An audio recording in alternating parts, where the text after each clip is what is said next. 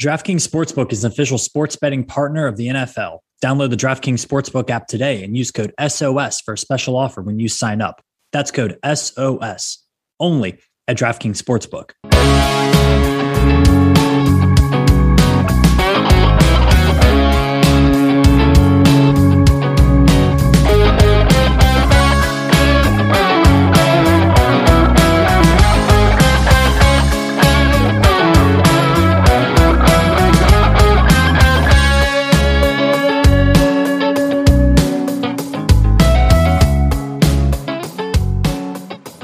What's up, sons and daughters? It's Sam Jesse. I'm back with the crew from the Locks Saturday for week nine. Brett, Robert, and Chris are on the line with me tonight. Fellas, how are we feeling? It's officially spooky season. Spooky, spooky. Is this a uh, is this a Braves World Series podcast? I, I had no idea. I, I, I, thought I entered the wrong chat room here, so I'm going to go ahead and log off and go watch the Braves win the World Series this year. Braves World Series future is looking pretty good for me right now, but uh Astros are scary in the postseason. Yeah, and you're also yeah. failing to take into account the whole uh, Atlanta sports effect. No, the DNA is in full effect, and I'm not 100% confident at all whatsoever. But uh, I have to. You have to believe, right? Well, speaking of confidence, uh, Brett, you're someone who's probably feeling pretty confident about your picks against the spread on the show so far right now you are sitting in first place still at 24 and 16 on the year, a solid eight games above 500. You went three and two last week. And then behind you is Robert and I sitting at 23 and 17. Robert and one last week. Very nice job. Yours truly at three and two last week. Um, and then coming up and tied for uh, in fourth place, Mike is at 18 and 22. Still a long ways to go to get above 500. Ed at 17 and 23. He had a big week last week, so he's coming up. And then Chris at 17 and 23. Chris, buddy, you're a whole lot like Clemson football right now. You were at the top and then just didn't show up this year. Two bad weeks, and everything else has been three and two. So I'm trying everything I can. I'm scrambling right now. I, I feel like I'm I'm desperately grasping at all straws to find some sort of angle, some sort of vig that makes sense. But I'm a desperate man. Well, think about it this way: if you get back to back four and one weeks, then you're back at 500.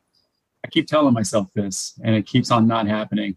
I just have to hold and strain right now. I think that's what we learned from Virginia Tech football: is you got to hold and strain. Uh, emphasis on the hold and don't let it go away at the end. The but, reward uh, will come. We'll, that's all you have to know. We'll talk about tech later. We'll talk about tech later. We'll we'll kick things off with to much better football teams. But before that, thank you everyone who is hitting us up on Twitter for all the interactions, for all the listens. It's been amazing. It's been so much fun. We are really excited. Last week we covered two great games out west, had me on the edge of my seat as a better. Um, so it's, you know, a lot of fun. You guys ready? Get right to it. Get right to it. Let's all go. Right. Let's go. Let's start it with the game of the week, a surprising top 10 matchup for this in state rivalry. The Michigan Wolverines, the current reigning champions of the Pelt Belt. The Michigan Wolverines, they are travel, traveling to our rivals, Michigan State. The Wolverines are four and a half point favorites. This game will be the big noon kickoff on Fox. Over under set at 52. Brett, you're our leader in the clubhouse. You kick us off this is probably one of the most anticipated Michigan Michigan State games in recent history, if I had to say. The thing is, that's funny about both of these teams is they're both undefeated. They're they both look really good, but both of them really haven't played anybody. Um, Michigan State beat Miami, but we see how bad Miami is actually. Like I thought at the beginning of the year, but you know we'll we'll get past that at a later date.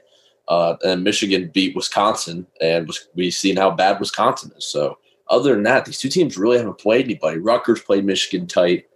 Um, so, but who knows what Rutgers, what Schiano team's going to show up. So it's kind of hard to gauge with that. Nebraska played Michigan tight, but Nebraska's looked a lot better in, in last few weeks. They beat Washington, who lost to an FCS school. They don't look that great.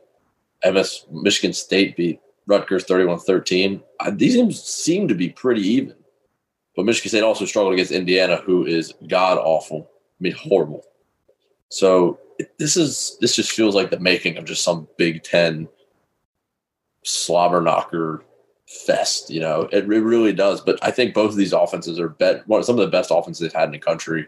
I mean, not the country. Sorry, they're not some of the best offenses in the country. This some of the best they've had both for each team in a while. Um, obviously, Kenneth Walker, Kenneth Walker Jr. from Michigan State, credible running back, one of the best in the country, probably top three back in the country right now. Um, and Cade McNamara is just like the standard Michigan quarterback. It just seems like, but it seems like he's actually a little more efficient and can get the job done. So for me, I think there's more talent on the Michigan side of the ball, even though it's at Michigan State. I really like Michigan here. Four and a half points is a lot in a rivalry game, especially in the top 10 matchup. But I think Michigan gets it done here. I think there's the more talented team, and I don't think that Michigan State under the new under the new regime that they have has the experience in a game like this yet to be able to close the deal here. And I think Michigan makes their statement to maybe try to push the playoff, but I think they're going to have trouble when they face Ohio State. So don't give them a little hope after this, but after that, I think it's going to be over for them. So Brett, where do you? Th- Sorry. Are you good, Brett? Where do you think uh, Cade McNamara ranks, like as a quarterback in the Jim Harbaugh era? You know, you've got Shea Patterson and Joe Milton, who were just so average. Like in the Jim Harbaugh era, he's probably in the top three. I mean, or maybe like I don't know who would be better. Shea Patterson, okay. Joe Milton, trash. I mean, Joe, Joe Milton, uh, probably is going to leave Tennessee at this point. So here's another way to ask it: Is this the best Michigan offense they've had since Denard Robinson? Probably. Well, Denard Robinson was Michigan's offense, but yes. Yeah. What if Cade McNamara untied his shoelaces and tried to run around like Denard Robinson? Would that improve it? Maybe. So we're confirming that Cade McNamara will be on the cover of NCAA Football 22 when that comes out next year. No. I With untied shoelaces, yes. Yeah, I don't. I, I think, like you said, I think he's up there. He looks. I mean, but it seems like it's always happens with Michigan quarterbacks. They look good for one year. You know, like Joe Milton looked good. You know, really, he looked good for like half a year. Joe Milton, you're like, wow, this guy's legit, and then you know he just sucked after that. And then, you know, Shea Patterson, same thing. Looked great for one year and then just did terrible after that. So, but I think Caden, I mean, right, they're hot right now, and I think they're just the more talented team overall. And like I said, I think with Michigan State, the new staff, and while they've walked into a um, gold mine with Kenneth Walker, I think they they still aren't ready for this stage yet. Well, as you guys know, uh, I'm not a big Big Ten guy. I just I abhor the Big Ten. Actually, I just hate everything about it. Um, I hate how overrated their teams are. Just I hate their style of football. I hate all of it. But I have to admit, Sam said it. This is the game of the week. Um, and these do kind of seem to be two evenly matched teams. So I say it's the game of the week, not just because they're in the top 10, but it really is two pretty evenly matched teams. Um, they run the ball well. Obviously, State has Kenneth Walker, uh, but Michigan has a pretty solid, you know, two-headed punch between Haskins and Corum. They are also pretty solid on defense. Um, they are fifth and sixth in the Big Ten right now in defensive efficiency, so pretty comparable. I would say Michigan. I would give Michigan the slight edge defensively. Um, I just think that they they cover the pass a little better, and it just seems that they're maybe just a, a hair better. But I am also a lot more confident Michigan State's offense than I am Michigan's. Um, I'm I'm pretty skeptical of Cade McNamara. Uh, my my answer to my question to Brett was I don't know where exactly I'd rank McNamara, but it would certainly be below Shea Patterson, and Shea Patterson really wasn't that good. So I don't really think McNamara has done anything impressive. Um, you know, he's only thrown five touchdowns to with two interceptions. He's kind of more of a game manager. And maybe that's all they need at times, but I think this game they need a little bit more. Whereas Payton Thorne, um, I just think he's he's a little better. He's a little more talented. If you, I'll put it this way: if you were putting the game in the hands of these two quarterbacks, I would trust Payton Thorne a lot more to get it done. Um, last week was definitely his roughest performance, but overall, He's got a 15 touchdown to four interception split. Um, Michigan State has three receivers that have caught 20 or more passes this year, whereas Michigan has zero. They just have a more potent passing attack with Thorne. Um, but I think the real reason why I like Michigan State is Jim Harbaugh. Uh, his disappointments at Michigan have been, you know, much discussed. But what I, I want to focus on here is his track record in these ranked versus ranked matchups. So since taking over at Michigan, so since taking over at Michigan, he is seven and ten in ranked versus ranked matchups between Big Ten teams. So in these ranked conference matchups, he's seven and ten. Uh, that's not terrible, but it's really not good, especially for a team like Michigan, where I mean they have more money and a much larger recruiting budget. They bring in better recruits than you know the entire Big Ten outside of Ohio State and sometimes Penn State. They should be winning these matchups pretty easily um, against teams like Wisconsin and Michigan State and whoever else you could name.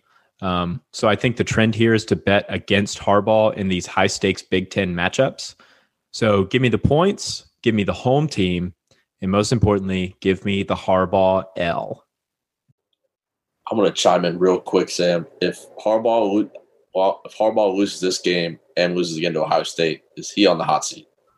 I think he's coaching for his job in this game. No, no. I mean, because if look, if he loses this game and he loses Ohio State, he has two top 10 losses. And yes, that's bad. But if you look at, I think the over under for Michigan wins was at like seven and a half this year. They were not expected to be, you know, this yeah. good or a playoff contender. So you're looking at a team that is playing so much better than I think they were kind of expected to. Granted, I think a lot of that's because Washington ended up being a dud and people expected them to compete for the Pac 12. No, I I think it'll take a lot more for Harbaugh to be fired than what the national media thinks. Michigan, think, yeah, from all from what I've read, and Michigan, like the high powered donor base, they actually like Harbaugh. Uh, he keeps them relevant. And I actually do think he might wear some sort of like moisture wicking uh, three pleated khaki pants. So I don't know if his seat is actually capable of being hot. So that keeps him protected as well. So insulated pants and a, and a very supportive fan base. The man is going to be there for a while, as much as the national media might necessarily think otherwise. You guys have been talking about how close this game is on paper, and I agree with that. But I think there's one area where Michigan has the clear advantage, and it's an area where a lot of these Big Ten games, these close, hard fought Big Ten t- games, they come down to third downs. And that's where Michigan has a great advantage. Uh, offensively, the Michigan offense is 10th in the nation on third and fourth down, converting at 51%.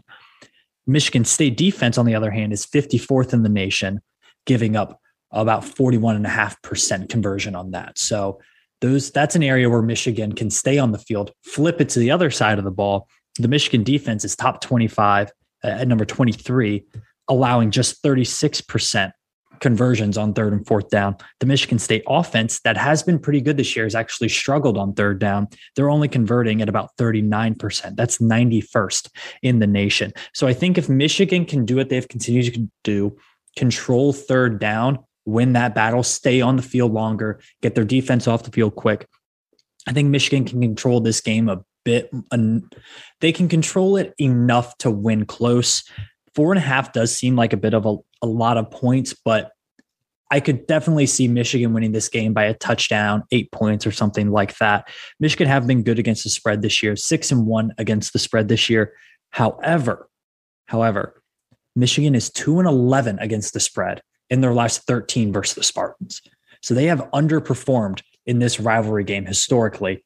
However, I think this Michigan offense is just a lot better than what we've seen in those past 13 matchups. So I'm going to go Wolverines in this one. I think they get, I think Harbaugh goes two for two on games that he needs to win this year so far. And I think they're feeling pretty good. And Sam, you hit all the points on the offense, and I 100% agree. And I'm also on the Wolverines on this one. And, and for me, it was mostly about the defense. Uh, so if you look at not only the strength of schedules to date, and also the actual against the spread trends to date against those strength of schedules, you you look at them and you think, okay, um, both undefeated. Who's been performing against the stronger schedule? That was the first thing I looked at. So Michigan right now, uh, they're six and one against the spread, twenty three point four points above margin of victory from their average point spread. Michigan State 5 1 1 against the spread, 15.6 points. So roughly about a touchdown worse in terms of total performance against the spread. Uh, and then you look at the strength of schedules. Sparty, 62nd out of 130 Power Five teams right now, and Michigan, strength of schedule 16. So to date, they value the strength of schedule of Michigan much higher than Sparty. So while we don't, excuse me, while we uh, previously talked about how the strength of schedule for both teams might be suspect, I, I think Michigan State has just been, I'm assuming Michigan has been performing much higher uh, than expected against that schedule. And that proves out totally when I look at that simple, uh, excuse me, school ratings in terms of kind of how schools perform above par for their given strength of schedules and the margin of victory difference. Right now, Michigan still rated just below Georgia and right in between Alabama and above Ohio State, uh, second overall in the nation in terms of simple rating systems, uh, 22.68 to Michigan t- State's. They're in seventh overall, 16.59. So overall in that index, obviously Michigan is the higher performing team. So uh, to me, the difference maker here is the reason they're able to do that is their defense. Uh, their defense is second in the nation right now in terms of scoring defense, and that is what travels well. And if you think about it, they're not traveling very far in this rivalry. So I just, in this instance, with Mel Tucker being pretty new to the rivalry series overall, and you're starting to hear whispers about Mel Tucker. Is he going to go to LSU? Is he going to go to some of these other high profile jobs? If James Franklin leaves Penn State, can Mel Tucker, can the Nittany Lions? He's going to start permeating all these coaching conversations. It's going to have an effect. Uh, so Mel Tucker, a high commodity right now in the hot seat coaching market in terms of replacements for these blue bloods. Um, so with that, a little bit of distraction. I think Michigan overall is a much more stable program because, as we talked about earlier, I don't think Harbaugh is going anywhere. Um, so give me the Wolverines on the road, uh, lay the points, uh, minus four and a half. I agree. I think they win by like a touchdown. Is college game day going to be at Michigan State? I didn't see that announcement anywhere. If they aren't, they're wow. I mean, what what other game could they have been? Uh, I know. I know Barstool will be there, yeah. but uh, I'll say hey, one last thing. Yeah, they're there. They're they're got it. There. I'll say one last thing about this game is that I think the team that wins the turnover margin wins the game because most of these teams don't really turn the ball over. That's a good point. All right. Well, let's go to out west night game in Provo, a revenge game. I don't think you can call it a revenge game. I think they left on good terms, but Bronco Mendenhall, coach for University of Virginia, makes his return to Provo, Utah to face BYU Virginia, who is six and two on the season, is going on the road as two and a half point underdogs. The game will be on ESPN2 at 10 15 p.m. Over under is set at a lofty 63 and a half. Brett, Virginia, they've played a very soft schedule so far. However, they have looked wildly impressive offensively. Defensively, they suck, but offensively, wow yeah, I mean, hats off to them. They've looked absolutely fantastic. I mean, they've losing the UNC and Wake. I mean, probably similar matchups. I mean, Wake's. I think Wake's looked way better than them, so I think that was a guaranteed loss. I mean, they they've lost. They've won some close games though. I mean, Duke obviously the thrashing of forty eight nothing. They won on two missed field goals. Yeah, I mean Miami, Louisville, and then last week they almost blew against Georgia Tech. So this team is very close to not being six and two. Don't want to discredit them though because they have looked way better than their counterparts two hours south. So right, but if they if they have if they're playing capable kickers, they're four and four. Yeah. No, no, Again, no. they've looked better than their counterparts to their south. Yeah. Well, that's true. That's true. I'm not countering that point. Let's let let's define that for the audience who might not be familiar with the I-81 corridor. Virginia Tech. They are better right now than Virginia Tech. Let's just say it out there. Let's speak it into existence. Yeah. And so like I'm not like I'm, I'm trying to like be unbiased, like just because they're UVA. I mean, they are two field goals away from you know being four and four, but I mean their defense sucks and their offense is obviously hitting on all cylinders. Um, I see people saying they have some of the best wide receivers in the country. I mean, or the core, I guess. Maybe not draft wise, they have the best, but the core right now is gelling really well. Brennan Armstrong They said he's the next Steve Young. I'm not going that far, but he looks he looks closer to that than what I said he was. he, what I said he was going to look like at the beginning of the year. But uh, guys, I, BYU lost at home once this year. It's not going to happen again. I'm just going to tell you that right now. It's not going to happen again. Don't bet against the BYU Cougars and Provo. Don't bet against Jesus for sure. Um, different time zone, Virginia. They're always in the Eastern time zone. They're going up into the mountains, into the mountain, into the mountains, and they're going to face BYU. I just don't see it. BYU's offense has looked okay, averaging almost 400 yards a game. They've looked not like they used to. You know, they, they hit on all cylinders, especially with Zach Wilson. But I think this is the best defense, one of the better defenses UVA is going to face this year, right? Uh, well, as of right now, and also the one of the better offenses they've faced. I mean, they faced Wake Forest and UNC, but I mean, Miami's offense is not that good. Louisville's offense, yeah. Duke's offense obviously is non-existent. Georgia Tech, yeah, their defense they're all these teams are putting up points, and I think BYU is going to be able to put up the points, and I think their defense is going to get enough stops for Cavaliers. I mean, if they can get pressure on Brennan Armstrong, I think it's pretty clear it's going to be um, who can win the game. So I like BYU at home. I don't think they lose again at home, especially for the Brendan Bronco. almost said Brandon Bronco Mendenhall homecoming. Uh, I like the Cougars here. Very small spread. Can we just agree that in order to be the next Steve Young, you had to have played? Because Steve Young was a BYU quarterback. You can't be the next person playing for a coach who once coached for BYU. It, it's not like six degrees from Kevin Bacon. You can't be associated with a coach from BYU to be compared to Steve Young. So let's find a UVA legacy quarterback that Brandon Armstrong reminds us all of, but not a BYU quarterback. I feel like that would be disrespectful. Bryce Perkins. I'll, I'll go. I'll go ahead and say on record. I don't remember a quarterback being this good for UVA in a long time.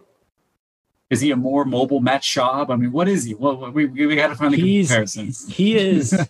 um, I'm going to be honest with you. It's not just the red hair, but in college reminds me a lot of Andy Dalton. I mean, when Andy Dalton was on at TCU, he that's kind of what he reminds me of. I don't know. I mean, he's he can. That's I watched a lot of UVA like football that. for work, and he looks like what people wanted Andy Dalton to look like. You know, he's uh he's a really impressive quarterback. He he just is. I know of a coach that developed Andy Dalton, they might say. So I mean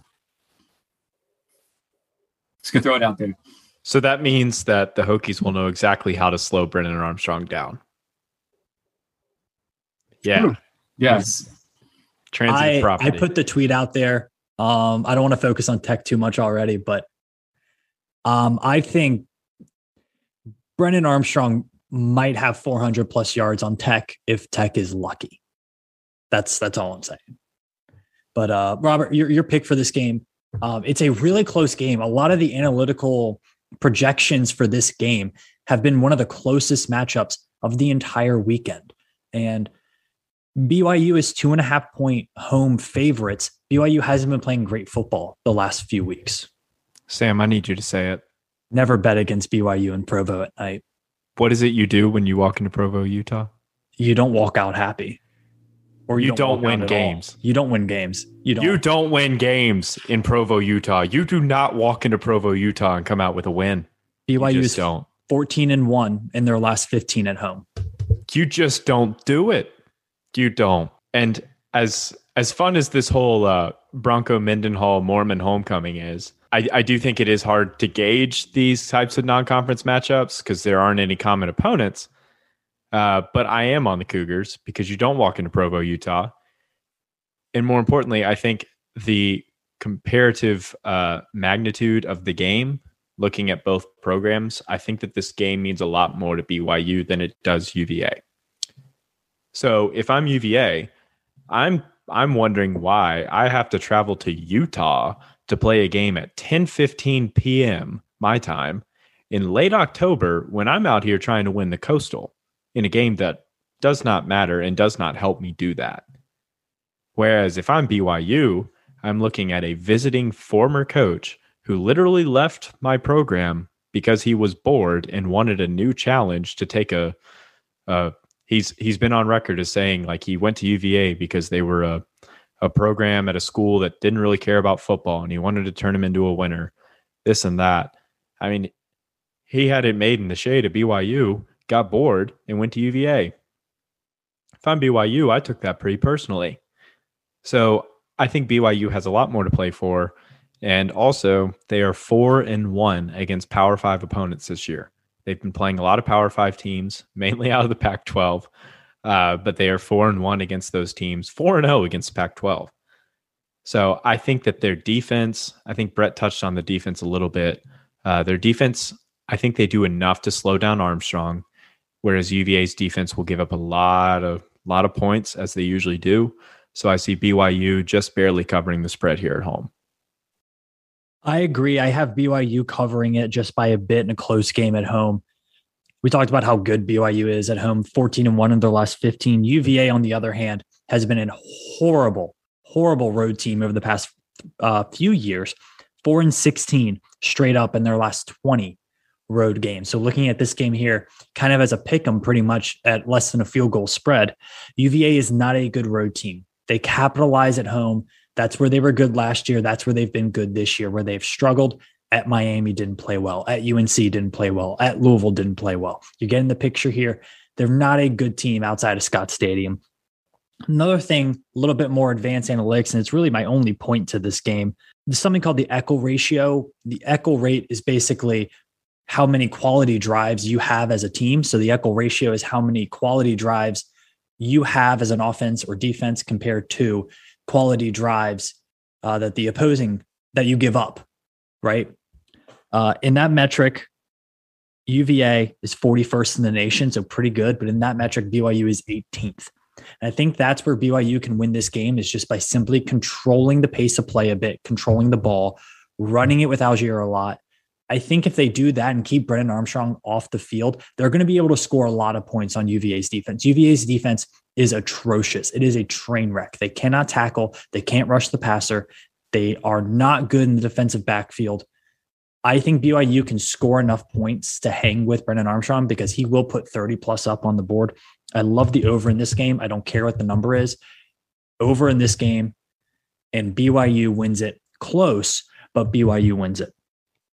Oh, and just another point about Brennan Armstrong, real quick, before we go to Chris's pick. Kenny Pickett is having Heisman talk right now, and deservedly so. He's had a phenomenal year. Brennan Armstrong has thrown for a thousand yards more, a thousand yards more this season. Question: How many? What, what's the difference in attempts? I can look that up before then. Oh, but okay, but I get, I get that. But a thousand yards that's a lot of yards. And but if it, the difference is like a massive amount of attempts, we'll do it. I, I, love volume stats just because you know that sounds awesome. When people, but what's that? They're bad. It's a bad stat, but yeah. it's also just kind of wild. So for me, when I look at this game, I think of the road home difference in UVA. You guys all hit the nail on the head. Uh, and just in terms of what you're looking at for Brennan Armstrong and what the defense is in terms of the ability to travel to Provo, Utah, to be able to try to keep this game close. Um, and then you look at who they played on the road to date and the difference in the type of road opponent they've normally played versus this road opponent. It's a whole different class. Um, and Sam, if you got the number, just throw it in there. I, I just just pepper it in. Sprinkle well, um, in Brennan Armstrong has attempted 372 passes. Kenny Pickett has attempted 244. That's that's that, why that that that's a big number difference in attempts. So we'll we'll go ahead and log that for what it is. Um, all right. So for me, uh, Brennan Armstrong, he's logging about 10 more attempts uh, on the road this season, and that's for good measure, just because UVA's defense does not travel well, and they end up usually giving up some sort of large margin, and then they have to battle back. And the reason that their overall winning record this season, six and two, I believe, on win loss on the season, is because they have benefited massively from some just either a opponent collapses or in, in terms of like missed field goals um, or, or some kind of like weird kind of like fourth quarter decisions overall from the opposing team. So they've actually benefited a lot from what I would consider like luck index on uh, on overall in the season. Um, so I looked at just what what this line is, and this is the number. It is BYU as a home favorite minus two and a half. We've already talked about how home favorites are doing really well overall on the course of the season. But if you look at plus two and a half, me, minus two and a half for BYU, you're basically picking a win loss spread. I don't think this game is won by BYU by less than a field goal, uh, just because of the nature of the uh, the offenses and defenses in play. And overall, since 2016, which is when um, what is it, Bronco Mendenhall left uh, BYU and Kalani Sitake, I believe, was the new head coach that took over. Home favorite, BYU win loss. You talk about they don't lose at home, and you've named some spreads, but what do you think it is since 2016? Since percentage wise, don't even give me a number. Just give me percentage. 80 uh, percent, north of 80 percent. 90. 90.3 percent at home as a home favorite. That would that to me is the number that you're betting on in this game. Don't look at anything else. Is it guaranteed to happen?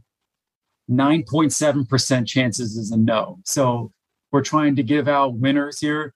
This is the winner to me. 90 point, excuse me, 90.3% win loss straight up as a home favorite. It's at two and a half point spread. So you're basically picking a straight up win. Go with the Cougars, go with the trends. This is a team that's not necessarily getting a lot of love because they play as an independent and they're not Notre Dame and no one pays attention to them because they play a lot of Pac 12 and late Mountain West type opponents. And yet, if they were an East Coast team, we'd be talking a lot more about BYU. Something else to throw in about Brennan Armstrong. Yes, he drops back. Um, he has the second most pass attempts than anybody in the uh, in Division One or in FBS, I guess. Who's the first? Will Rogers, Mississippi State. Mike Leach. So there you go. It's not a winning strategy, folks. Throwing the ball all over the field does not necessarily guarantee you wins. Yeah, the top three the top three quarterbacks are playing for Mississippi State, UVA, and Western Kentucky. Um, fourth on that list is Carson Strong at Nevada. Nevada is playing pretty pretty well, not great. Tough loss against Fresno State. I won that bet, by the way. Um, last thing on Brennan Armstrong. Uh, he has been sacked 22 times this season. That's tied for seventh most in the country. So even with that escapability, they are having some trouble protecting him. Um, obviously, yes, a ton of dropbacks, a ton of pass attempts, but think think about the rushing difference in this as well. Rushing yards at home, UVA 168.4 on the road, 79 yards. That's yeah, not going to get it done. They're not a good running football team. Even at home, they're not good. Most of that comes from Brennan Armstrong at home. Like I said, 160.8 to 79 is a big disparity. Excuse me, is a big disparity, but um, 79 yards ain't getting it done on the road in Provo. Well, from one dynamic offensive team to another, the Ole Miss Rebels, top 10 in the country still, 10th in the country. They are three point underdogs at number 18, Auburn. Auburn playing at Jordan Hare Stadium is a much different team than Auburn playing on the road. And I think that's why they're three point favorites in this game right here. This game will be on ESPN at seven o'clock. The over under is at 66. Brett, do you have faith in Bo Nix? No. no. All right, next person. Here we go. End no. end of end of segment. Just and, move on. No. no, guys. Uh, Mississippi last week. I don't know why they only got nine points at home. I mean, Jesus, LSU's and has a coach that's thinking about, let's say, extracurricular activities as he thinks about retirement. So I'm only getting nine points at home against them when they're firing at all cylinders is was insane to me. You know, I don't think going into Auburn at Auburn anymore is what it used to be. I just don't right now, especially compared to what it was maybe five, ten years ago. I don't really think it's going to affect Lane Kiffin and this offense and Matt Corral. Matt Corral, I think, should be the Heisman winner right now. I think he's just looked. I, I think he's just looked the most complete out of any player in the country. I think if you put Matt Corral, this is how I always the Heisman nowadays. You know, it's about the flash and it has to do with the team and all the kind of has so many extra extra portions to it. But I think if you put Matt Corral on any team in the country, I think he makes a difference, like winning and losing games, especially for teams that are winning losing games by a touchdown or two. I think he gets it done for a lot of these those teams, and I think he gets it done here. I think them being, I think obviously they're getting the points because they're playing at Auburn, and is that deserved? I don't know. I, I don't. I think Auburn has looked better ever after they played Penn State. I will say that, but Bo Nix might look like a hero, but he also might look like an idiot. That's just the nature of Bo Nix and Bryan Harsin. So for me, I'm I've bet with Mississippi almost all year. The only time I, they lost when they played Alabama, which was stupid. I should have done that anyway. But I bet with them all year. I'm going to keep riding it here. Matt Corral, Lane Kiffin train. Um, I like the running Rebels here. I mean, what are we doing here? Well, first off, I'm pretty sure the running Rebels are UNLV. Oh yeah, yeah. They don't run. They're just rebels. They're they do not run. Shoot, yeah. Sorry, just the rebels. Don't disrespect Nevada, Las Vegas like that. They're trying their hardest in football this year to win. They're doing their best to disrespect themselves because they're so bad. Their uniforms are great. They are trying. They should have beat San Jose State. I was so mad. I stayed up yes. all night to watch them win. Who's their coach? Isn't it somebody? It's an old. Um, he's he's a younger guy, I think. Um, that's all right. You keep whoever's next. Go ahead. I ask again. What are we doing here? Like there are so many reasons why Ole Miss is a better football team, and I don't really know where to start. Uh, I guess I'll start with the low hanging fruit, which is quarterbacks. Uh, so the difference between Matt Corral and Bo Nix is astronomical. You ha- you're looking at 13th in Pro Football Focus versus 64th, a Heisman candidate versus his only association with the trophy being his college and his first name. And you're looking at a first round prospect versus a future marginal XFL starter in Bo Nix. Uh, I mean, Bo Nix isn't good, and he never has been. He had one good game against Oregon. He's not good. He's not good. Matt Corral is very good. Ole Miss is very good offensively. Uh, I would like to point out that in our Locks of Saturday group chat at the beginning of the year, I said, if Matt Corral wins the Heisman, I will eat my shoe. And I I would just like to point out that I like my shoe medium rare. Um, just, just defense, say who picked him as a dark horse. Say it. Chris did. Thank you very much. And you're welcome. And for anybody who did not cash in on that, I'm sorry. And it looks like Chris just watched the Braves do something awesome too. So he's feeling pretty good right now. Um, but Auburn's defense, I do think Auburn's defense is is better than Ole Miss's. Um, but I think that they're still middle of the road in the SEC at best. So I don't really see any way for them to slow down the Rebels as much as they would need to. And on top of it all, I mean, Ole Miss is three point underdogs. This is crazy. I well, I just don't. Robert, what explain I'll, it to me, Sam, please. Well, here's what I'll say. Last week on this on this very podcast, what are we doing here, guys? Was said about four times about why Clemson was underdogs at Pittsburgh, and you all took Clemson. And I said, whoa, whoa, whoa, throw out the logo and throw out the orange breeches. And Clemson's not a very good football team this year. Pittsburgh smoked them. Same thing here. Like I if you look at this, Auburn is a better, well-rounded football team. Yes, Matt Corral is going to be the best player on that field. But Ole Miss defensively is atrocious. They're 101st in EPA per pass and they're 116th in EPA per rush. Ole Miss on the road, three and nine straight up in their last 12, while Auburn 14 and 3 in their last 17 at Jordan Hare Stadium. And in now, this Sam, rivalry, Sam, I do have to cut in real quick. Yes, I got to yes. throw this out there before you before you continue your point. Ole Miss is my lockiest lock of the year. I am locking in Ole Miss plus three. Call it a super extra mortal lock. This is a lock, lock, lock.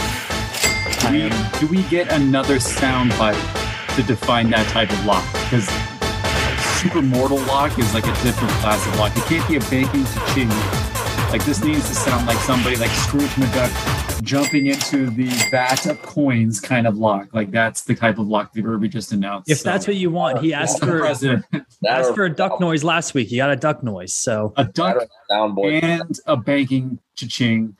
Or a soundbite from an actual bank robbery that's taking place. Yeah. Just I mean, just just pause the podcast and play like five minutes from the movie Heat. And that is the type of lock that we're doing here right now. well, Apologies to anybody who's never watched Heat. You're in the wrong.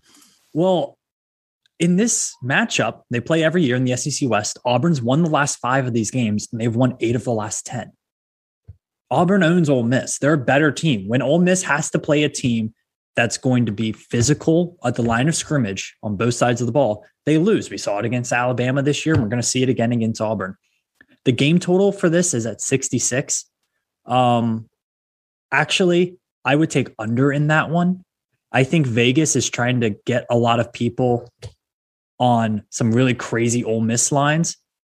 So I think I would go under on this one. Uh, six of seven of Auburn's games have been under that 66 mark. The only one that was over was the Akron game that had 70 points in it, and that's because Auburn scored 60 of them. I like the under in this game. Something like 31 27 Auburn, really close, really, really close. But again, I would feel much more confident as a better betting Auburn at home against a team that's not good on the road and not good defensively than I would betting Ole Miss to go into Auburn and pull off the upset. It's just uh I see it happening. I see it for Matt Corral, but I just think Auburn is the safer bet. And I think Auburn's going to end up winning this football game and kind of shaking things up uh, as we've seen all year. I let out a big exhaustive sigh. Can, can, can we can we enhance that with sound and and the uh, the industrial light and magic of this podcast? Do we have a, the reach of it? Uh, I can I can increase the decibels on that sigh. Yeah, that's The decibels, great, because that's the sigh I'm taking right now, picking Auburn in this game as the guy who has Matt Corral as the performative Heisman dark horse candidate and has money on it. And here's the thing: it's a night game at Auburn, and for me, this came down to who are the two teams uh, that essentially Auburn has looked pretty pedestrian against this year, and it's been Penn State and Georgia. Penn State being at on the road, and Georgia, who essentially is just annihilating everybody this year. Um, defense, defense is going to be the key indicator in this game. Bo Nix is not great, but Bo Nix against a suspect defense is serviceable, and the overall Auburn team as a whole they're a good home team under Bryan Harsin. I'm I'm I'm not buying into them overall, but I think that they're just competent. And I do think that this is going to be the type of game where they're on the road and Lane Kiffin is just going to be gambling on every single play, especially on third and fourth down. Um, we saw that happen against when they played Alabama. They just kind of threw all of their chips into the middle of the pile every single play. And Auburn just, they're a really solid defensive team. Um, they're a top 20 defense overall in accordance with PFF and overall. Um, and I just, it's the non sexy pick by taking Auburn at home against what everybody loves right now, which is the story of Matt Corral just putting up video game numbers and Lane Kiffin just dialing up every single amazing offensive play in the moment. And everybody's putting their chips onto Ole Miss this week. And I'm with Sam. I'm just going to zag completely, take Auburn at home. And to me, the the biggest thing this it's just I do think that Auburn just overall has the better defensive program strategy to slow down Ole Miss just enough. And then Ole Miss has no defense at all whatsoever, of which Auburn has the better overall offensive approach. This is going to be one of those non-sexy SEC night games. And don't get me wrong, people forget weird things happen in two SEC stadiums at night. One of them is LSU, and the other one is at Auburn. Chris, you've so been never count that out. Chris, you've been really high on Matt Corral. Um, just quick I question. Yeah, Who does he project as in the NFL right now, in your mind? as a type of quarterback, Yeah, yeah, he's kind of like a poor man's Kyler Murray, in my opinion, because he has that kind of overall game. Uh, he is what people projected Johnny Manziel to be, and I, I think without the the the random type of off-field issues that have been well documented at this point, I don't think he has an NFL doppelganger per se. Um, just because he's he's not necessarily like a like a um, you know uber athletic large kind of like you know like a thick body kind of guy so i don't know if he's the guy that can take a lot of hits he's not a true runner but he's not a true passer he's just kind of a person who can kind of wing it around and get things done. He reminds me of like a poor man's Brett Favre. That, that, and that, that's honestly what I think. So he's going to be able to get into one of these kind of newer, kind of modern offenses in NFL. And if I'm a, I mean, I look at the latest NFL mock draft, and he, right now he's, I think, the number one quarterback taken in 2022 right now overall. So top 10 pick as well. Sorry, Kenny Pickett and your two gloves. I don't know if that strategy is going to work out well for you, but Matt Corral to me if I'm an NFL team taking a flyer on offensive talent, I'm probably going to take Matt Corral. I'm pretty sure Mel Kiper just released his new quarterback rankings, and I'm pretty sure Kenny Pickett's number one. well, if if Mel Kiper said it, it's got to be true, right? well, exactly. I just had to play devil's advocate there, but I agree with what you had to say. And hey, yeah. if you if you want to watch Kyler Murray or some of those you know high powered new spread NFL offenses, especially ones we've seen this year, Joe Burrow with Cincinnati's looking scary. For my Browns, that's going to be two tough matchups later down the road. It's been a great start to the NFL season, and it gets better with DraftKings. DraftKings, you can bet just $1 on any game this week, and you can receive $150 of free bets instantly when you opt in, no matter what. You can swing big for the fences, like the Braves are doing right now against the Astros with same game parlays, parlay multiple gets from multiple bets from the same game for bigger payouts. It's amazing. It's so much fun. DraftKings does a great job of having as many alternate lines, as many alternate game totals as you can possibly imagine for college and NFL games. DraftKings is a safe, secure, and reliable site. And the best part is you can deposit and withdraw your cash whenever you want. Download the DraftKings Sportsbook app now and use promo code SOS to receive $150 in free bets instantly when you place a $1 bet on any football game. That's promo code SOS to get $150 in free bets instantly. This week at DraftKings Sportsbook, an official sports betting partner of the NFL. Must be 21 or older, Virginia only. New customers only. Restrictions apply. See DraftKings.com/sportsbook for details. If you or someone you know has a gambling problem, call the Virginia Problem Gambling Helpline at 888 532 3500. All righty, fellas. Let's get to some G5 action. Let's go down to the Lone Star State of Texas, a big game in the American Conference. One of the last times that we'll ever be able to say that. The Southern Methodist Mustangs and Sonny Dykes are flying high, but they are one point underdogs at Houston. This is a really interesting matchup. This is the de facto American West Division Championship game. Basically, the winner of this gets to play Cincinnati at Cincinnati at the end of the year to determine the winner of the conference. This game is very, very close on paper. The spread, basically a pick 'em at plus one for the road team of SMU. It'll be on ESPN2 at seven o'clock. The over under is at 62 and a half.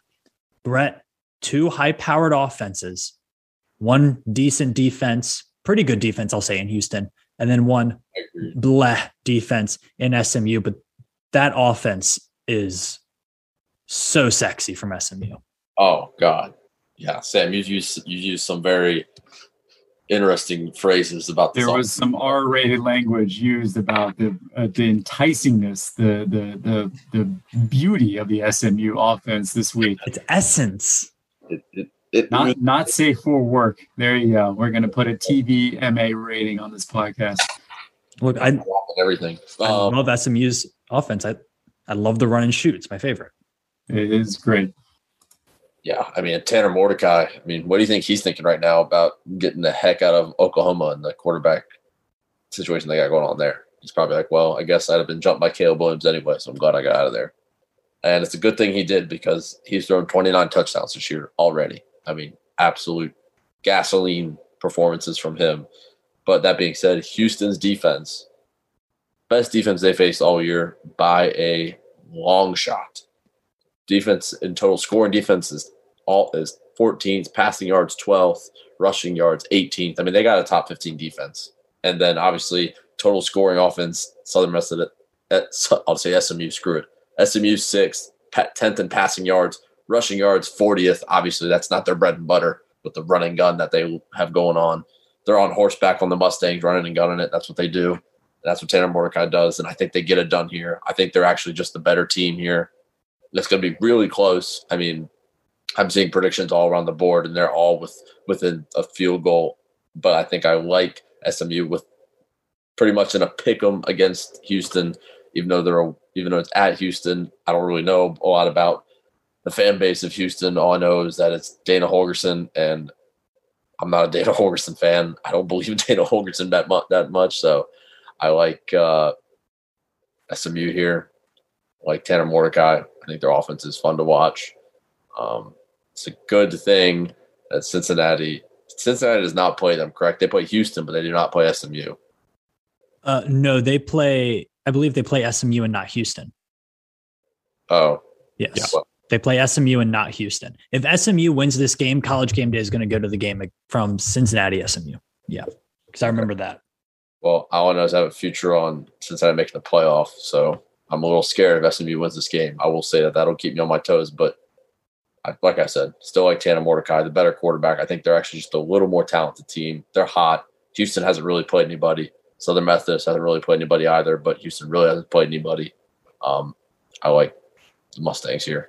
Yeah, the majority of the locks of Saturday have money on Cincinnati making the playoff. So let's just throw that. I think it's I think the number is four out of the six of us have it. So uh anyway, I am not as knowledgeable about the AAC as some of y'all might be.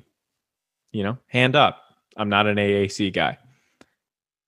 But I I do in my limited knowledge, I find it difficult to understand why SMU is an underdog even if it's just a point. I I don't get this. I don't really understand what Houston has done to justify this line.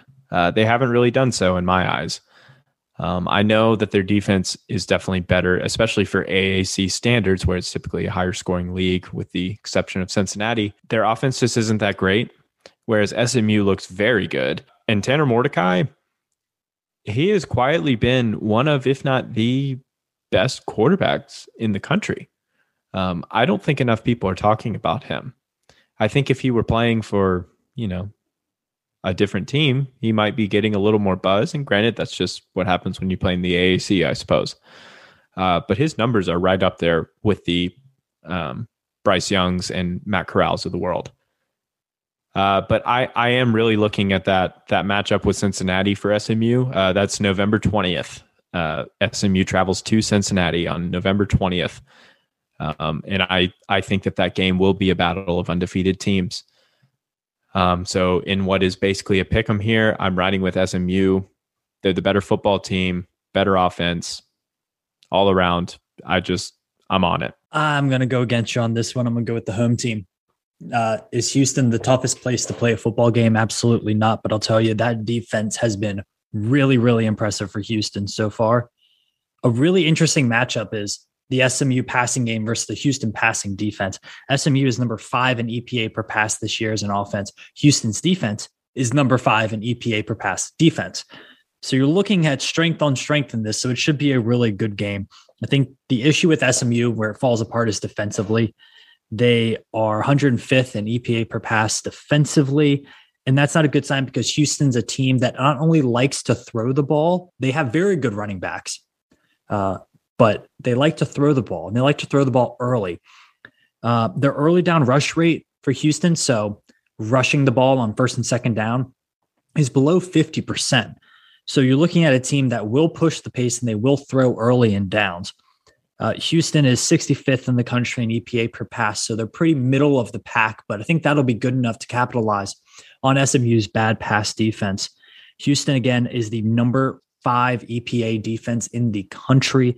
They have been phenomenal. Where they've been the best is on third and fourth down. They're the number one third down defense in the country.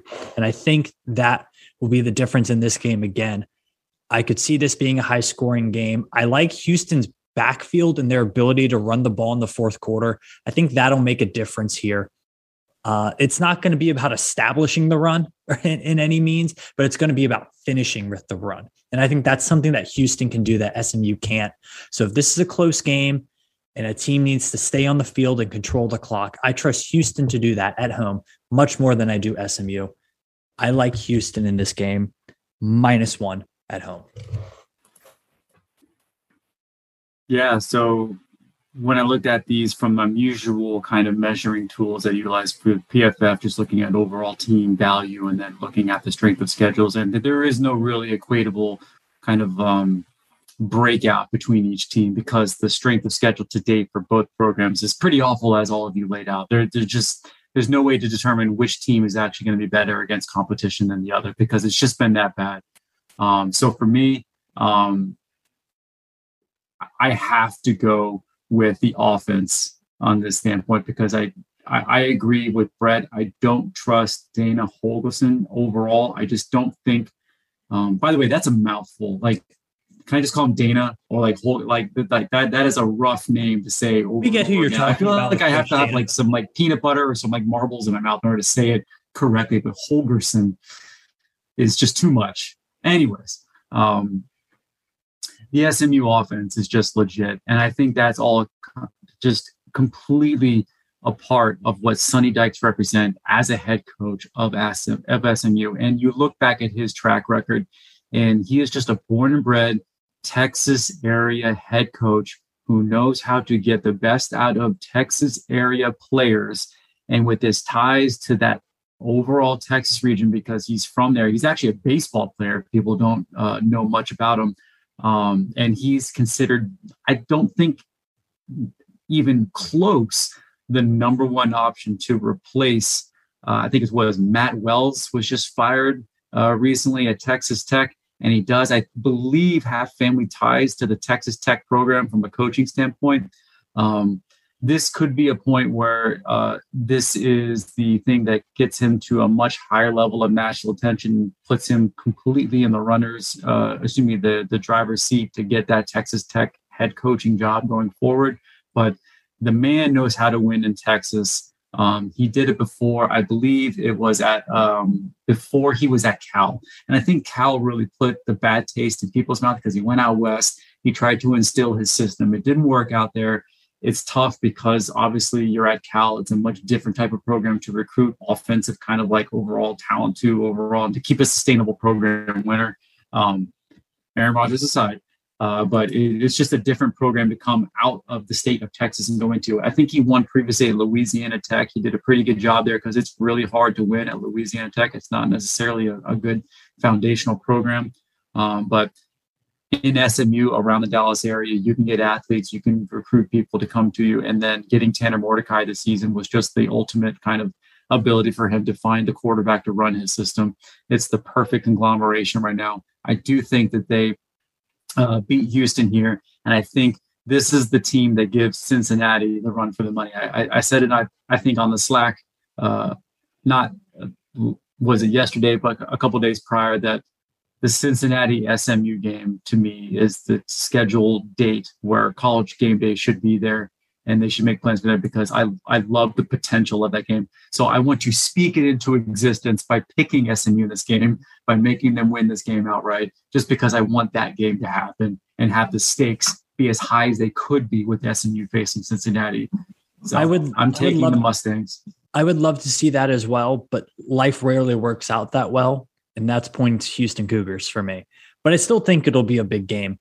Uh, but this is definitely a really interesting game because it could be so high scoring. Um, if the Houston pass rush doesn't quite get to Tanner Mordecai, I think this could be a, we could look at a game that the game total is in the 70s or possibly even in the 80s. There's just no point in this game where I feel like SMU can't score at will. And that's fair enough. Fair enough. Well, if they don't have the ball, then they won't score. And that's that's got to be Houston's game plan. Well, fellas, we've reached that time of the podcast. Uh, there will not be 70 total points scored in this game. Virginia Tech plus three and a half traveling to Atlanta to play Georgia Tech. These two teams have played really competitive, have had a really competitive series over the past about decade. It seems like the games are usually pretty close. Georgia Tech, not with that triple option. Virginia Tech hasn't faced Georgia Tech post triple option as much as you know they kind of thought because they didn't play last year due to COVID. Virginia Tech coming off another heartbreaking loss where they were up by greater than seven points very, very late in the game and, and somehow lost it this time, up nine with about two minutes left and, and still lost it. Excuse me, there with 241 left. Can the Hokies bounce back and win this game? It's pretty, it's a pretty gone conclusion that Justin Fuente will not be the head coach next year. I think everybody can agree on that point.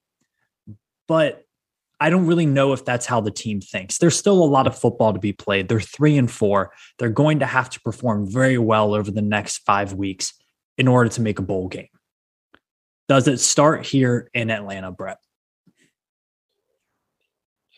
Um, well, where do I start? That's the question.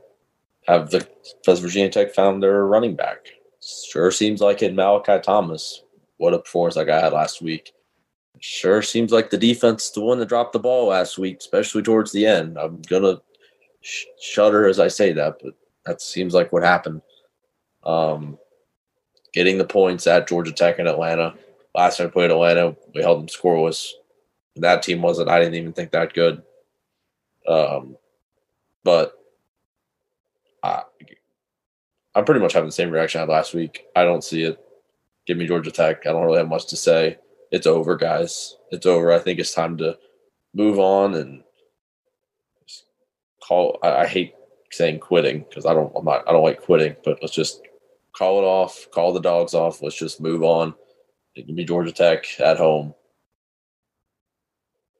That's it. Yeah, and I mean, it's hard to sit here and try to rationalize, oh yeah, Tech will play better next week. Like why? Why should we think that? I don't. Um and you know, there's a myriad of reasons why I could pick Tech to lose Saturday and in pretty much every game remaining except Duke. Duke Duke really sucks. Tech Tech's looked bad, but Duke is terrible. Anyway, uh, but I think the real reason why I think Georgia Tech will will win and cover this spread um, is I think that Virginia Tech's defense. I don't necessarily think that last week's performance against Syracuse was a one off. Um, I know that we've hyped up Tech's defense a lot, at least leading into the Syracuse game, but I do think that what that game exposed was um, some real weaknesses that Tech has defensively, especially up front. Um, Tech's front seven, I guess you could really call it a front six since they run a four-two-five. Uh, but regardless, the defensive linemen and linebackers, they lack ath- superior athleticism. And they're, if you look at Tech's losses, all along the way, all along the way, you can find um, a talented playmaker for the opposing team that has made an impact in the running game, which is where that front six is most important. So if you look at West Virginia, Leddie Brown had 161 yards and a touchdown. Against Notre Dame, Kyren Williams, 81 yards and a touchdown. Tyler Buchner, the quarterback that came in for Notre Dame, 67 yards on the ground and a touchdown. Against Pittsburgh, Israel Abanikanda had 140 yards on the ground. And the worst of it all, last week, Syracuse, Sean Tucker, 112 yards and touchdown. Garrett Shrader, Syracuse's quarterback, 174 yards on the ground and three touchdowns. Tech has struggled to stop the run against players that are more athletic than the front six are. I'm not going to name specific names on the defense and call guys out because that's not what I'm about. But as a whole, the unit just lacks that speed and that quickness um, to keep those guys from making big plays. And Georgia Tech has a couple of those guys. Jeff Sims and Jahmyr Gibbs are special athletes. And say what you want about Jeff Sims and his uh, poor decision making as a passer. That's an aside. Jeff Sims runs the ball really well, and Jahmyr Gibbs. Jahmyr Gibbs is one of the most special playmakers in the ACC. Um, I think that both of those guys will have huge games. If you look at some of Georgia Tech's better performances offensively, which would even be last week against UVA, their defense just was powerless to stop UVA. But offensively, Georgia Tech played well. Jahmyr Gibbs and Sims combined for almost 200 yards on the ground. Same thing against UNC. They combined for almost 200 yards on the ground and four rushing touchdowns. Those two guys did. Um, I think this is going to be another one of those games for them. And I, I see Georgia Tech really controlling the line of scrimmage here and uh, getting some plays. You know, one thing you pointed out about the, the linebacking core and the defensive line, I do agree there does seem to be a lack, but they would call in soccer a lack of pace. You know, there does seem to be a, you know, the other team just simply runs faster than the Virginia Tech defense does. And I, that doesn't bode well for this matchup at all. I, I, if you watch the game between Georgia Tech and UVA, UVA is maybe even a worse rush defense than Virginia Tech is, but those guys have speed. When they get in the open field, you are not catching them. I think one thing about the game last week is Virginia Tech's tackling just wasn't very good. Uh, guys who are usually really good sound tacklers like Chamarri Connors didn't play well, and I think the you know the linebacking core has struggled for about a decade at Virginia Tech, if we're being honest, in just pure tackling at the point of attack. We talked about Malachi Thomas a little bit, and I think his impact. I don't think people understand how big his impact was getting over 150 yards and really his first meaningful game time. Coming into the game against Syracuse, Virginia Tech was 116th in EPA per rush. After that game, they jumped all the way to 88th. That is a massive jump this late in the season after one game. And that's all because of Malachi Thomas. What he does as a runner is what made Khalil Herbert so good in this offense. Patience for a little bit, one cut, boom, direct. It's something that I think they wanted Jalen Holston to be able to do, and it just didn't seem to be working. Malachi Thomas fits this offense right now the best out of any back. I think he'll get 20 plus carries against a Georgia Tech defense that is horrific. They are really bad. Just some numbers. Overall, EPA, Georgia Tech is 104th. EPA per pass, they're 124th. I don't care how bad Braxton Burmeister has looked throwing the ball. Virginia Tech should be able to complete some passes against the 124th pass defense in the country. On third down, Georgia Tech has really struggled. They're 123rd in the country defensively on third down and on defensive success rate, which is basically at the end of the day on the drive, did your defense do their job, right? They're 119th in that, which means no, the rambling wreck of Georgia Tech's defense did not do their job. So I think when we talk about how much better Georgia Tech has gotten in terms of recruiting, they've gone better offensively. They still have a long ways to go defensively, in my mind, and from what we've seen this year. Offensively, though, talk about Jeff Sims. He's a really dynamic athlete. He's a poor passer in non garbage time scenarios. He does much better against a zone defense than he does a man scheme. So I think you'll see basically all man coverage from Virginia Tech. And he does have six turnover worthy plays, according to PFF, in just four ACC games. That doesn't sound like a lot, but those resulted in five interceptions. And when you compare that to Braxton Burmeister, He's only had five turnover turnover worthy plays all season. So that just kind of paints you the picture of Jeff Sims has been a little bit careless when he has thrown the football. Uh, he had an interception against UVA that was very, very costly in that game. Should have had two, but there was a pretty soft rough in the passer that was called that you know, allowed Georgia Tech to keep the ball there. At the end of the day, the Hokies are down bad, right, guys? I mean, this this is bad. They look really bad but so is Georgia Tech. And I think Syracuse is a better football team than Georgia Tech. The Jackets gave up 636 yards to UVA last week. That's not a defense that has really any sort of pride in their play right now. And the only reason it was under 700 is because they had the ball for most of the fourth quarter because of onside kicks. Sims can run the ball, and I think that scares Virginia Tech, but he's much more turnover prone. And I think if Jermaine Waller can get back, which is a big if. But if he's back and healthy, I think that alleviates a lot of the struggles that Virginia Tech had in press man coverage that they struggled with against Syracuse. And I know this Virginia Tech offense is one of the worst in the country. It will continue to be one of the worst in the country. But with Malachi Thomas, I think they at least have someone who can make a play or two for them, who will keep this offense from stalling out time after time. I don't feel good about this. I hate it.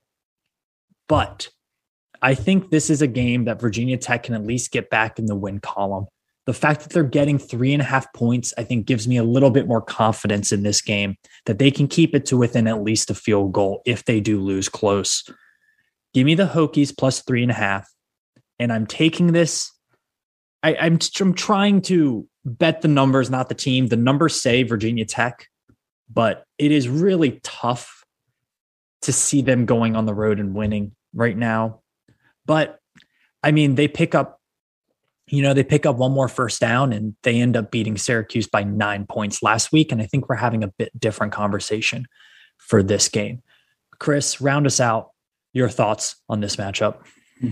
Yeah. So my evaluation started simply by looking at just to start the trajectories of each team. And so I know this isn't a live podcast where you can see videos, but Georgia Tech at least seems like an offense and a team that's improving with young stars. And Virginia Tech seems like they're kind of not even just going over the cliff, but they're they're they're they're on the descent in terms of just overall where the programs are at. So let's take that into context because I feel like that's a big component of this game. And now after four games of trying to constantly trying to fine tune and figure out what they're doing, they're going on the road. And so you're taking a team that is inconsistent from a pregame preparation standpoint, and you're giving them a lesser day to go on the road to Georgia Tech. And it's not going to be a hostile environment. You're not going to have a max capacity crowd at, um, I forgot the name of Georgia Tech Stadium. Is it Wallace? I can't remember. What is it? Uh, is it not Bobby Dodd? Bobby Dodd. Thank you very much. Yeah, Bobby Dodd Stadium, um, which is more raucous for, I, I guess, the previous uh, Atlanta United games that has ever been in Georgia Tech football history. But um, There'll be a good amount of Hokies there, even with there the will losses. be some Hokies there. there will be. I, I, do agree with that, but they are going on the road, so it's not going to be as. And the whole point here is as intensive when they went on the road against West Virginia. They're not going to face that type of road crowd. But to me, it's not necessarily about the crowd; it's about the preparation, because this team is inconsistent when it comes to week to week. What can you expect from both phases of the ball? We've seen Justin Fuente kind of focused more on the defense earlier on the season and in the offseason by running the scout team. And we saw a massive improvement in the overall performance of the defense. And then in the week where it's like, okay, you got to cut ties and concentrate on the offense. And now you see the defense kind of drop off as well, as well as injuries along the defensive front, both from starters like Jermaine Waller and then in the kind of the uh, the two deep uh, that we've seen over the past few weeks. So I don't know what to expect from Virginia Tech overall as a product, other than it's going to be inconsistent. And so, what parallels can I pull from the game that we just saw, which Syracuse is a good, sound overall rushing program? And this team they're facing this week, Georgia Tech, is another sound overall rushing program. They might not get necessarily one for one like the Syracuse running back to the Georgia Tech running back, but the quarterback and running back production to the cornerback and running back production between Cuse and Georgia Tech is very similar. So to me, that is the difference in this game is I don't trust in a shortened week in terms of preparation for Virginia Tech to go on the road and come up with a winning game plan of which it will probably come down to a last second type game, albeit this time on the road, not at home, to be able to win and game by a field goal or less, which is what this spread calls for. It's a plus 3.5 spread. Um, I wish I did. I just don't trust the staff to get them ready. Um, I do think they identified some improvements overall in the offense. Malachi Thomas, it's crazy because we heard all about him in the offseason and it took until what is it, week, what, seven, eight in order to get him fully integrated in the offense, which is insane even by itself. You, talked about him all off season as one of the better running backs, and then you don't put him in the offense until week eight. And it took Justin Fuente to concentrate on offense to put him in the offense. To me, you're just kind of scrambling. So Virginia Tech is a team that is scrambling for a strategy at this point. Georgia Tech kind of knows what it wants to do. It wants to continue grooming their quarterback running back tandem they want to continue improving overall as a program. They're going to continue under Collins recruiting and getting better as a program. So this to me is Virginia Tech is a narrow and I almost wanted to try to use that plus or minus three spread here, but because it's the half point extra, we can't it's a half point. use it. It's a half it's a half point. It pushes it over the edge, but wow. plus or minus three. Point. plus or minus three. We need to extend that to see what they are plus or minus four. I would love to see that. But plus I believe it's at three. Two and thirteen straight up in game. I think it's two and fourteen. That might be good. Either way, excuse me, It's bad. it is bad when it's within a field goal.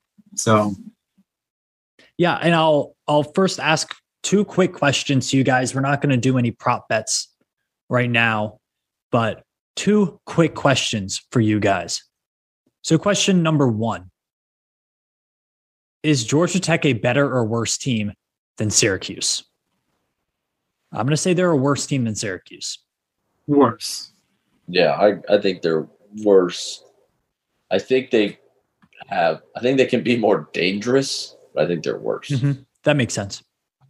Uh, yeah, I. But that's kind of why I think they're better. Is that I think that their ceiling, uh, their athletic capabilities are higher, whereas Syracuse, I think, I won't say they're overachieving, uh, but they're kind of. I mean, almost making a bowl game is probably the peak of what they're able to do. Whereas I think if you look at this Georgia Tech team a year or two from now, they could be really, really good.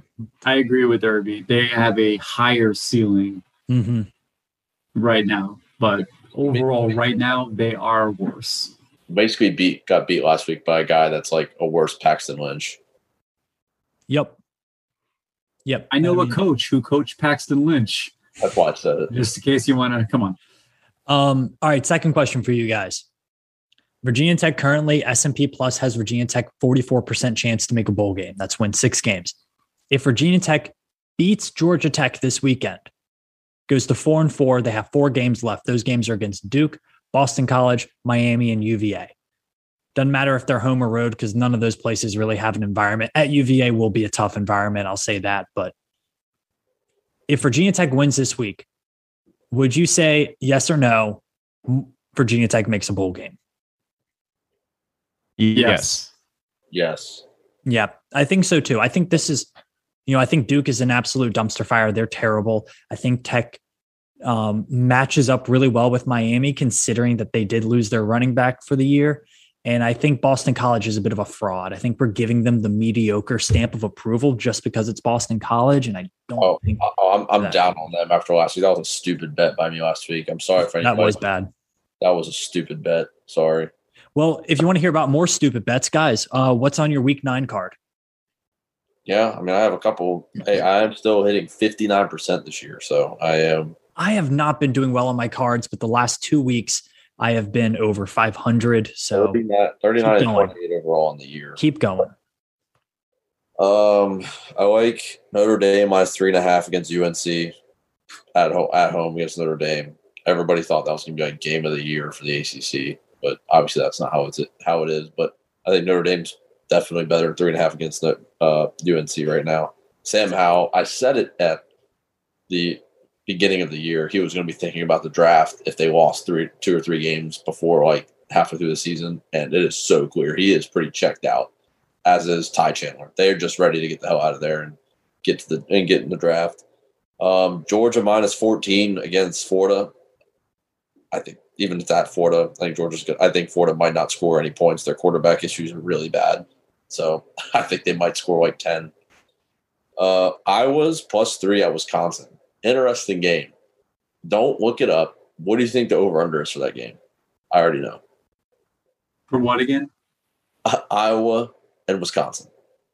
Seven. Negative 10, and that's like the total points in the game. We'll talk about a game that I think we mentioned. I don't know if we were off air, on air, whatever. But we were like, man, Penn State, Ohio State. How are we not picking that one? It's because Penn State just lost to Illinois, but Iowa, Wisconsin. How is that not a top 10 matchup? But I think Wisconsin's still not that good, and I think Iowa was a little fraudulent because their offense was is pretty bad. There's no was is pretty bad, but I think Iowa might hold Wisconsin to zero points or like three. By the way, the over under is 36. That is ridiculous. like Oh, a that's JV bad. football game. That, that is, I- I really like Iowa plus three as well. and it's and it's at plus 100. I mean, it's you're getting even Yep. uh, plus odds on it. And uh, I like Kentucky minus one at Mississippi State. Mississippi State stinks, not good. They're just getting they're just getting that line because it's in Stark Vegas. I think Kentucky is not as good as people say they are, but I think they're way better than one point against Mississippi State away. I will keep it in the state of Iowa for one of them. Iowa minus seven at West Virginia. So I guess not in the state of Iowa, but I think we, after the Iowa game, everyone just stopped, started ignoring Iowa State. They still have played pretty well. I think they're going to win, that game. Another one I have early week action. ECU only nine and a half point favorites against South Florida at home. ECU is going to run away with that one. This is another one, a big lock of mine. South Alabama only minus nine at home against Arkansas State. Book that all day. Uh, Purdue, look, Purdue. I was riding you last week, Purdue, right? And you looked good for the first quarter, and then you just you you Purdue'd it. I I don't know what to say. They're plus seven and a half at Nebraska. I'm going to take a flyer on Purdue in that one. Already talked about Iowa State. Uh, another road dog. TCU is plus three at Kansas State. I think TCU is they they have a bounce back game. Gary Patterson maybe coaching for his job. Potentially, I think late season hot seat. I think he's retiring. I don't think he's gonna. I think if he, they're telling him he's gonna resign, he's got to get fired. I think he's just gonna retire. Mm-hmm. I like Iowa. I like Kentucky, but my best bet of the week, Irby, you'll like this one. Number one bet of the week: Cleveland Browns minus three and a half versus the Pittsburgh Steelers. I would take that bet. I'm a Steelers fan, and I will take that bet. Browns on Halloween. I wish it was a night game. I really, really wish it was a night game. It's going to be a one o'clock. Guys, game. hold on. We're not even talking about the most important thing that's coming next week. We're not even talking about it yet. Do you guys know it starts for a week from today? On Tuesday night. It is MACtion. Starts Tuesday night. Ooh, baby. It's gonna be Return of the Mac, baby. This is when college football is at its peak. Is when you have college football five days a week. Yeah, it's it's truly remarkable. We will be doing something special for that. We haven't finalized it yet, but we will do something special for MACtion because it's just so great. Oh man.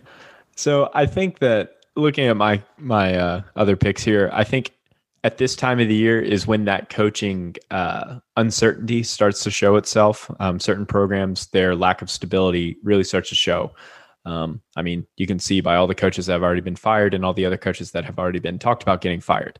So, three picks that I have that are kind of in that realm, or not even just getting fired, just coaches where it's like they might not be there next year. Uh, Brett hit on two of them. I've got, uh, I really like Notre Dame minus three and a half against UNC. I don't think Mack's getting fired by any means, but I think uh, things just aren't really going well there, at least from a on field standpoint. I mean, they're still recruiting well. They got Zach Rice, but like, I think eventually, if I'm in the UNC athletic department, I'm realizing that that's all kind of smoke and mirrors, and if it doesn't mean anything on the field. And so I think Mac at this point, um, I think the game's gotten past him, and I think I see. I am officially predicting that Mack Brown will retire at the end of the year. Um, I think that there's just a lot of instability there, and I see Notre Dame capitalizing on that. Moreover, Georgia minus 14 against Florida. Look at Florida right now. If they're four and three, if Georgia beats them as handily as I think they will, they'll be four and four. With Dan Mullen there, he hasn't really gotten over that hump. If they're four and four, you know, then they're they basically have to win their next four just to have a respectable eight and four record. I don't know, man. I think those murmurs are starting to happen that Dan Mullen might be on the hot seat. So I like Georgia more stable. And Go sorry. ahead. I was just say I was going make a comment about Dan Mullen. You go ahead. Oh yeah, you know, Dan Mullen. You'd look good in maroon and orange. That's all I'm saying. Uh, last but not least, Ohio State minus 18 and a half against Penn State. Penn State, I think that that loss is a that's a colossal meltdown loss to Illinois. I was just saying off air that I think that Penn State's loss to Illinois might be the worst loss that any football team in college has had this season. They went nine overtimes. There were 10 two point conversions in a row in which no one scored. And they did this against Illinois. Like that's that's just awful. Uh, I think James Franklin is already looking to move to California or Louisiana. I don't think he's going to be interested anymore. Ohio State's a better football team. Give me the Buckeyes minus 18 and a half. All right, two things. Nobody looks forward to moving to Louisiana.